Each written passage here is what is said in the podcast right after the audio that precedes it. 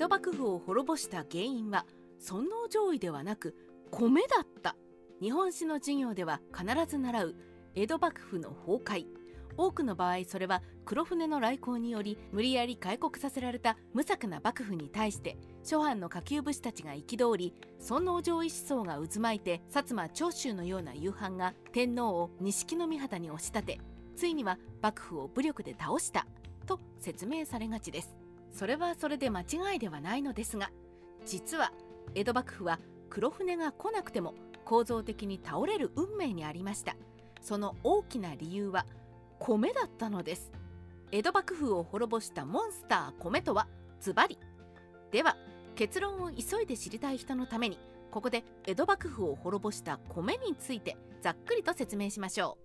う。1江戸時代の武士は米を支給されそれを売って生活。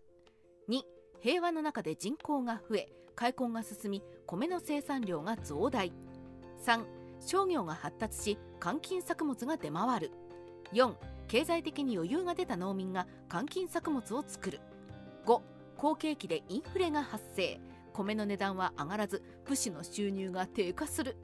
6享保完成天保の改革で物価の安定を図るが焼け石に水。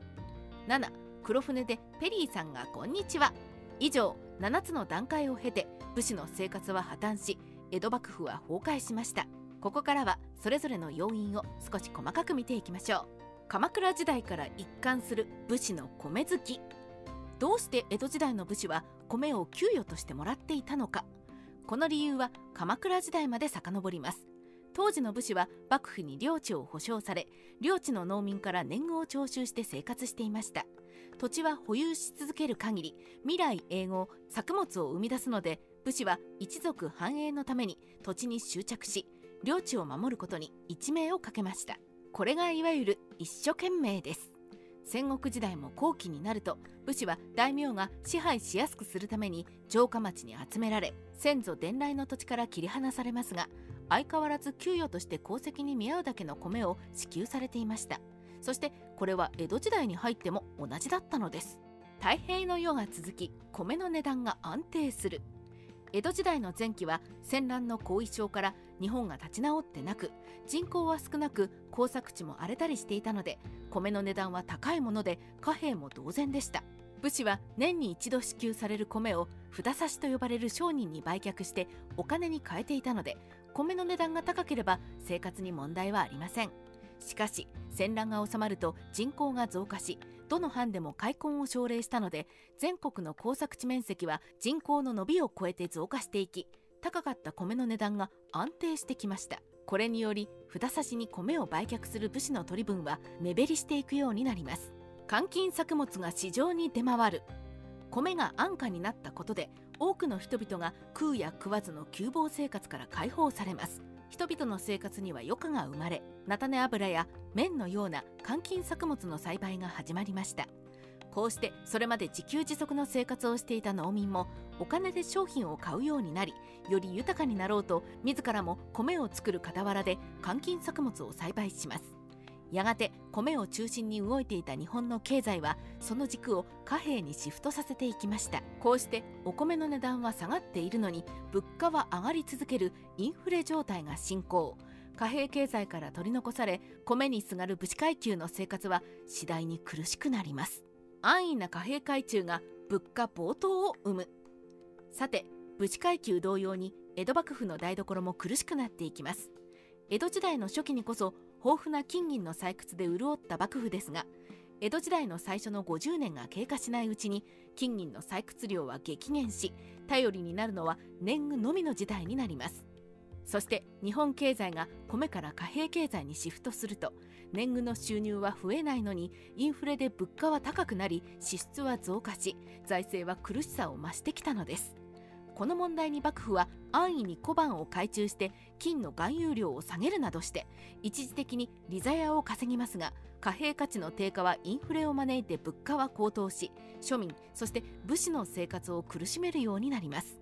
これに懲りて新井白石は小判を再改鋳して金の含有量を増やしますがインフレが収まった代わりに貨幣の供給量が低下し深刻なインフレを招くことになりました。享保完成天保の改革の正体。この米問題に最初に正面から取り組んだのが八代将軍徳川吉宗でした。吉宗の時代幕府は幕臣に俸給を支払えないほど困窮改革は待ったなしだったのです。将軍に就任した吉宗は神殿開発に力を注いで年貢の徴収を増やすとともに収穫によって年貢の徴収率を決める従来のケミ法から豊作凶作に関係なく年貢率を定める上面法に変えるなどして幕府の年貢収入を増加させました。同時に吉宗は殖産工業を奨励し幕府の自社などへの援助を削減するなどして一時財政は黒字化しますがうまくいかないもので米を増産したせいで米価が下落。逆に米以外の物価が値上がりし武士の収入が大幅に目減りします。吉宗は株仲間に命じて米相場を監督しようとしますが需要と供給で動いている米相場はいかに吉宗が安定させろと株仲間に命じてもどうにもできませんでした。そこで吉宗は小判改鋳に踏み切り小判の金含有量を半分に削減して発行。市場に出回る貨幣量を増大させてデフレを引き起こして物価を下げ海中利益で幕府の赤字を埋め合わせたりしています。しかし享保の改革は結局米に依存したものだったので根本解決にはならずその後田沼意次が米に頼る幕府の農本主義を転換し殖産工業を奨励して税制の改革を断行しますがそれが賄賂と腐敗を招いたとして田沼は失脚。田沼の後を受け就任した老中松平定信は享保の改革を踏襲した官制の改革を実施しますが緊縮財政で貨幣経済を抑圧する政策は政治を左右するようになった大商人には不人気で成果も乏しいものでした。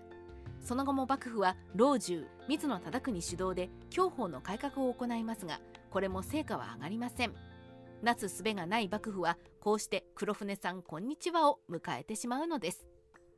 不平等交換レートによる金流出でとどめ。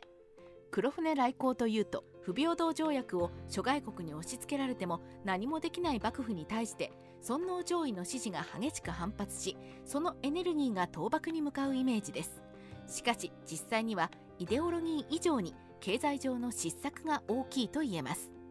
開国した結果それまで国内需要を満たす量しかなかった商品が海外に大量に輸出され国内は深刻な商品不足になりそれが米や味噌や穀物などの相場にも跳ね返り物価の暴騰が発生しました。おまけに幕府は西洋に対し極端に不利な金銀の交換レートを敷いており日本の金が海外に流出。やむなく幕府は銀と金の交換レートを海外に合わせるため金の含有量がこれまでの3分の1の万円小判を発行します。さらにこれまでの小判については新小判の額面の3倍で引き換えることにしたので江戸中の両替商に旧小判を新小判に引き換える人々が殺到しました。